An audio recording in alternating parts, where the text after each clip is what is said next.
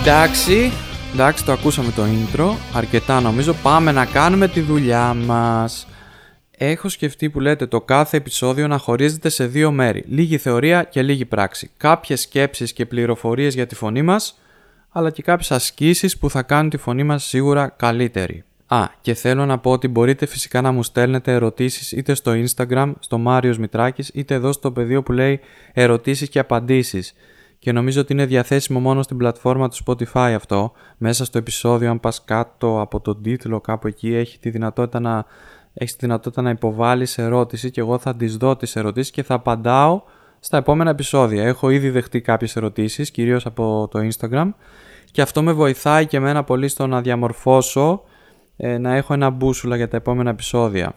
Και έχω παρατηρήσει ότι δυστυχώς ασχολούμαστε με τη φωνή μας μόνο άμα πάθει κάτι κακό ή όταν θελήσουμε να μάθουμε να τραγουδάμε. Συνήθως δεν πολύ ασχολούμαστε με τη φωνή μας να τη γνωρίσουμε, να μάθουμε τα όρια της, τι της κάνει καλό και τι της κάνει κακό. Και θεωρώ ότι είναι λίγο κρίμα αυτό γιατί η φωνή μας είναι ε, ένα πολύ βασικό αξεσουάρ πάνω μας.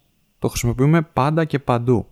Άρα και εδώ σε αυτό το κύκλο επεισοδίων δεν θα επικεντρωνόμαστε μόνο σε θέματα που αφορούν το τραγούδι, τη φωνή στο τραγούδι, αλλά σε όλες τις εκφάνσεις της φωνής μας και στο τραγούδι που είναι μία από αυτές. Η σημαντικότερη όμως εκφάνση της φωνής μας δεν πάβει να είναι η ομιλία και όχι το τραγούδι.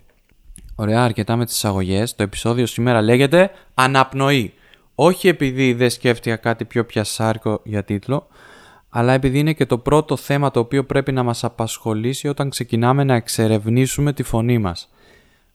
Ε, βασικά το επεισόδιο θα έπρεπε να έχει τίτλο «Αναπνοές», γιατί ναι, είναι πολλές, πολλών ειδών. Μας αρέσει να τις ξεχωρίζουμε τις αναπνοές σε θωρακική αναπνοή, διαφραγματική, μεσοπλεύρια, συνδυαστική, αλλά μην μπλέξουμε με την ορολογία. Ας πούμε μόνο ότι η θωρακική αναπνοή είναι όταν κατά την αναπνοή μας, κατά την εισπνοή, ανασηκώνεται η περιοχή του θώρακα, το στήθος, η ώμη. Τη θωρακική αναπνοή προσπαθούμε να την ξεχάσουμε λίγο, να την αποβάλουμε από τη ζωή μας, αλλά όχι 100%. Όλες οι αναπνοές για να υπάρχουν τις θέλουμε. Κάποιος λόγος θα υπάρχει.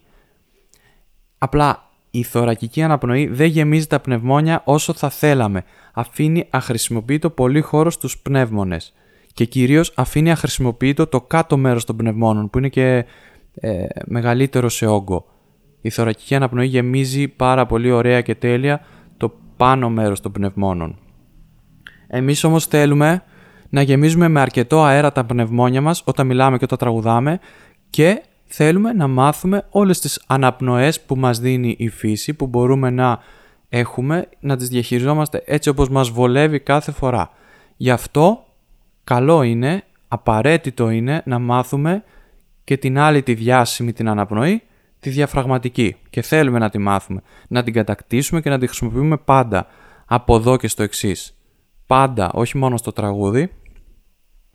Ωραία, για να βρεις, για να καταλάβεις τι είναι η διαφραγματική σου αναπνοή, θα πας σε ένα γήπεδο ωραία ωραία και θα τρέξεις πάρα πολύ γρήγορα όσο χρειαστεί τέλος πάντων για να λαχανιάσεις πάρα πολύ. Μόλις σταματήσεις θα δεις ότι λόγω του υπερβολικού αυτού λαχανιάσματος θα σκύψεις, θα στηριχτείς με τα χέρια σου πάνω στο αγώνατά σου, αλλά λέω για πολύ λαχανιάσμα τώρα, και θα αφήσεις το σώμα σου να κάνει τα υπόλοιπα. Δηλαδή, επειδή θα στηρίζεσαι πάνω στα αγώνατά σου, η θωρακική περιοχή, η ώμη, το στήθος, θα μένουν σταθερά και κάτι άλλο θα φουσκώνει και θα ξεφουσκώνεις σαν τρελό που θα είναι η κοιλιά σου. Οπ, μάλλον βρήκες τη διαφραγματική αναπνοή. Αυτό, ε, αν το κάνεις, αν το δοκιμάσεις, αυτό που συνέβη είναι ότι το σώμα σου σε ανάγκασε να διακόψεις τη θωρακική αναπνοή, δηλαδή να ανεβοκατεβάζεις το θώρακα όταν αναπνέεις και να ενεργοποιήσεις τη διαφραγματική ή να ενεργοποιήσεις πιο σωστά και τη διαφραγματική. Μπορείς να το δοκιμάσεις, να λαχανιάσεις πάρα πολύ και να παρατηρήσεις τι αλλάζει στην αναπνοή σου. Αφού όμως πρώτα έχεις παρατηρήσει τι συμβαίνει όταν ανασένεις στα κανονικά σου, στα στάνταρ σου. Αλλά υπάρχουν και πιο εύκολοι τρόποι να ανακαλύψεις τη διαφραγματική αναπνοή σου, ok. Γιατί λέγεται διαφραγματική, γιατί έχει σχέση με το διάφραγμα, το οποίο είναι ένα ζεύγος μειών, είναι μια μεβράνη που υπάρχει ακριβώς εκεί που στη μέση που θα κόψεις έναν άνθρωπο, κάτω από τους πνεύμονες και πάνω από το στομάχι.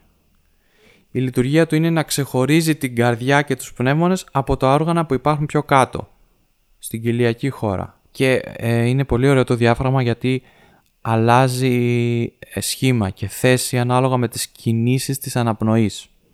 Ο άνθρωπος δεν μπορεί να κινήσει το διάφραγμα του εκούσια, εκούσια νομίζω λέει, ναι, δηλαδή με τη θέλησή του, δεν μπορούμε με τη θέλησή μας να ε, κουνήσουμε το διάφραγμά μας, να σου πω εγώ τώρα κούνα το διάφραγμά σου, μπορούμε μόνο εκ του αποτελέσματος να καταλάβουμε ότι το κουνήσαμε, ελέγχοντας ε, την αναπνοή μας και τους μύες της κοιλιάς μας και έτσι να αλλάξουμε θέση και σχήμα σε αυτό το πράγμα που λέμε διάφραγμα.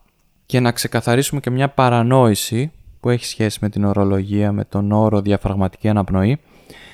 Διαφραγματική αναπνοή δεν σημαίνει ότι αναπνέεις από το διάφραγμα ή ότι γεμίζει αέρα η κοιλιά σου ή κάτι άλλο συμβαίνει μαγικό. Είναι ένας προβληματικός όρος που όμως τον χρησιμοποιούμε γιατί έτσι καθιερώθηκε. Το πιο σωστό θα ήταν να λέμε αναπνοή με βοήθεια του διαφράγματος. Γιατί κατά την εισπνοή ο αέρας πάντα γεμίζει τα πνευμόνια. Η κίνηση του διαφράγματος μας βοηθάει να γεμίζουμε τα πνευμόνια με περισσότερο αέρα και όπως είπα πριν κυρίως το κάτω μέρος των πνευμόνων. Δηλαδή όταν φουσκώνουμε την κοιλιά μας κατά την εισπνοή απλά βοηθάμε το διάφραγμα να κατέβει, να πάει προς τα κάτω και άρα να δώσει χώρο στα πνευμόνια να φουσκώσουν πιο πολύ, να πάρουν πιο πολύ αέρα. Και καθώς εκπνέουμε και η κοιλιά ξεφουσκώνει, το διάφραγμα επιστρέφει στην αρχική του θέση, ανεβαίνει πάνω δηλαδή.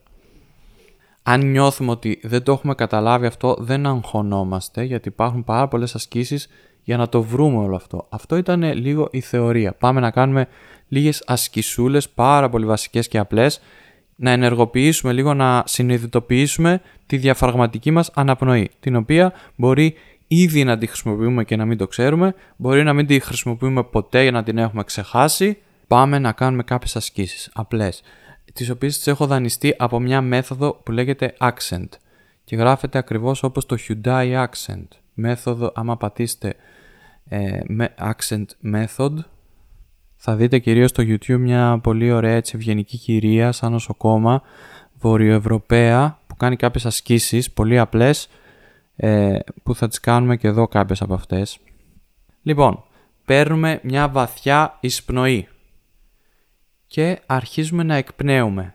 Εκπνέουμε, εκπνέουμε, δηλαδή αδειάζουμε τον αέρα τελείως από τους πνεύμονες εντελώς, όσο είναι δυνατόν να τον αδειάσουμε. Και όταν τον αδειάσουμε τελείως, εγώ σας λέω ότι έχει κι άλλο λίγο χώρο να αδειάσει. Δηλαδή, ξεφυσάτε, ξεφυσάτε όσο δεν πάει. Και μόλις ξεφυσίσετε, τελείως νιώθετε ότι δεν υπάρχει άλλος αέρας να βγάλετε από μέσα σας, 3 έως 4 δευτερόλεπτα παύση και ακινησία και εκεί που είσαι ένα όριο πριν λιποθυμήσεις, είναι λίγο ακραία άσκηση, αφήνεις το σώμα σου να πάρει την εισπνοή αυθόρμητα εφόσον θα του λείπει αέρας σε ακραίο βαθμό ε, το σώμα σου θα πάρει την εισπνοή από μόνο του. Εκείνη τη στιγμή παρατηρείς τι συμβαίνει στους μύες της κοιλιά σου και βλέπεις ότι η κοιλιά φουσκώνει αυθόρμητα, σαν να πήρε την πιο σωστή ανάσα που μπορούσε, η οποία κατά ένα μεγάλο βαθμό δεν ήταν από το θώρακα. Πάμε να το κάνουμε. Λοιπόν, παίρνουμε μια βαθιά ανάσα και αρχίζουμε να εκπνέουμε αέρα. Εκπνέουμε, εκπνέουμε. Εγώ όσο μιλάω εκπνέω τώρα αέρα και άλλο και άλλο. Του ξέπνεσα πάρα πολύ αέρα και έχω κι άλλο να εκπνεύσω. Παύση. Παύση. Ωραία. Πάμε πάλι. Ξαναλέω. Αφήνουμε τον αέρα να διάσει από μέσα μας τελείως, πάρα πολύ, πολύ περισσότερο από όσο νομίζουμε.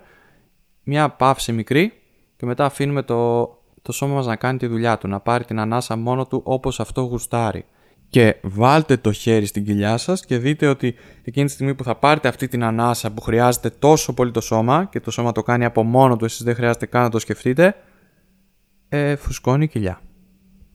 Δηλαδή τι γίνεται, κατεβαίνει το διάφραγμα. Δηλαδή τι γίνεται, οι πνεύμονες παίρνουν πάρα πολύ αέρα. Όσο αέρα χρειάζονται γιατί τους έλειψε πάρα πολύ. Και Γι' αυτό κατεβάζουν το διάφραγμα, δηλαδή φουσκώνει η κοιλιά, για να έχουν χώρο οι πνεύμονες να γεμίσουν με αέρα. Πάμε να το κάνουμε μια φορά. Ανάσα, εισπνοή, εκπνοή, αφήνω και άλλο αέρα, και άλλο αέρα, τον άφησα όλο νομίζω παύση. Ωραία. Παρατήρησα εγώ γέμισε η ε, φούσκωσε η κοιλιά μου και πήρα ε, μια διαφραγματική αναπνοή εκούσια. Χωρίς να τη θέλω, χωρίς να μπορώ να την ελέγξω γιατί το σώμα μου είχε φτάσει σε ακραίο βαθμό έλλειψης αέρα.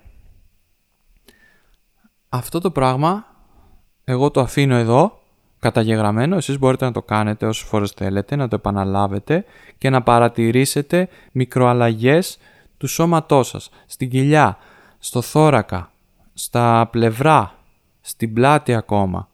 Κάντε το 5-6 φορές και κάθε φορά ψηλαφίστε με τα χέρια σας την ώρα που παίρνει την αναπνοή το σώμα, την εισπνοή, τι γίνεται στο σώμα σας; Πάμε να κάνουμε μια άλλη ασκησούλα που θα την αφήσουμε και αυτήν εδώ να υπάρχει και εσείς μπορείτε να την επαναλαμβάνετε όσες φορές θέλετε που θα την πούμε εσκεμμένο βήξιμο. Βύχεις, όχι σε ακραίο βαθμό, εντάξει μην βγάλεις τα αντερά σου μόνο για να παρατηρήσεις πάλι τους μύες της κοιλιάς. Βάλε τα χέρια σου στην κοιλιά, ψηλάφισε με τα χέρια σου τους μύες στην κοιλιακή χώρα καθώς βύχεις. Πάμε.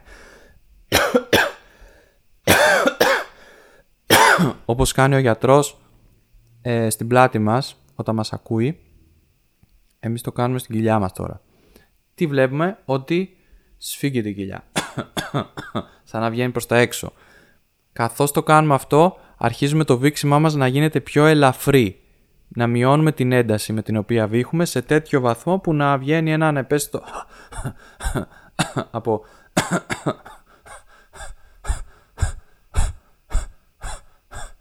παρατηρούμε πάλι τα ίδια σημεία με πριν.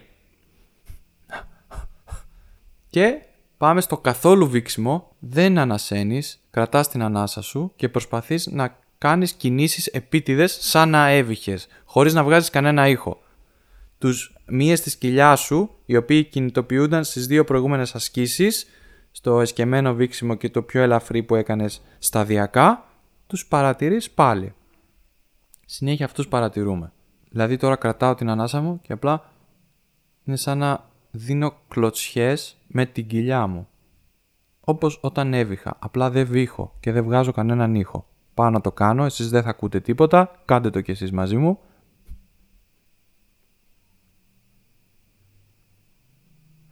Ωραία, τις αφήνουμε αυτές τις ασκήσεις εδώ να υπάρχουν. Επανερχόμαστε όσες φορές χρειαστεί και όσες φορές θέλουμε για να τις κάνουμε. Δεν είναι κάτι τόσο ακραίο αυτές τις ασκήσεις, δεν θα πάθουμε τίποτα να τις κάνουμε πάρα πολλές φορές. Ίσα ίσα θα παρατηρήσουμε το ίδιο μας το σώμα. Ωραία και εδώ θα τελειώσει το επεισόδιο, θα τελειώσει το πρώτο μέρος της αναπνοής γιατί στο επόμενο επεισόδιο θα μπούμε λίγο πιο βαθιά στη διαφραγματική αναπνοή. Σήμερα απλά είπαμε κάποια πράγματα για την αναπνοή μας και ενεργοποιήσαμε λίγο τη διαφραγματική αναπνοή που ξαναλέω ότι κάποιοι μπορεί ήδη να το κάνουν. Ειδικά αυτοί που τραγουδάνε και τραγουδάνε χρόνια και το κάνουν καλά, σίγουρα χρησιμοποιούν τη διαφραγματική τους αναπνοή. Αυτά από μένα. Άσκηση για το σπίτι, να βάλω. Συνεχίστε να παρατηρείτε το σώμα σας καθώς αναπνέει. Τι γίνεται όταν ε, είστε αγχωμένες ή αγχωμένοι και αναπνέετε, τι αλλάζει στην ε, αναπνοή σας, τι αλλάζει στο σώμα σας, τι γίνεται όταν έχετε τρέξει πάρα πολύ, όταν έχετε κουραστεί πάρα πολύ, όταν δεν έχετε κοιμηθεί καλά, όταν έχετε κοιμηθεί πάρα πολύ καλά; Παρατηρήστε τις αναπνοές σας με λίγα λόγια και θα τα ξαναπούμε. Γεια σας! Ήταν το podcast «Ο μαγικός κόσμος της φωνής» με τον Μάριο Μητράκη. Ακούστε και τα επόμενα επεισόδια για να γνωρίσετε άλλο λίγο τη φωνή σας και τις φωνές γύρω σας.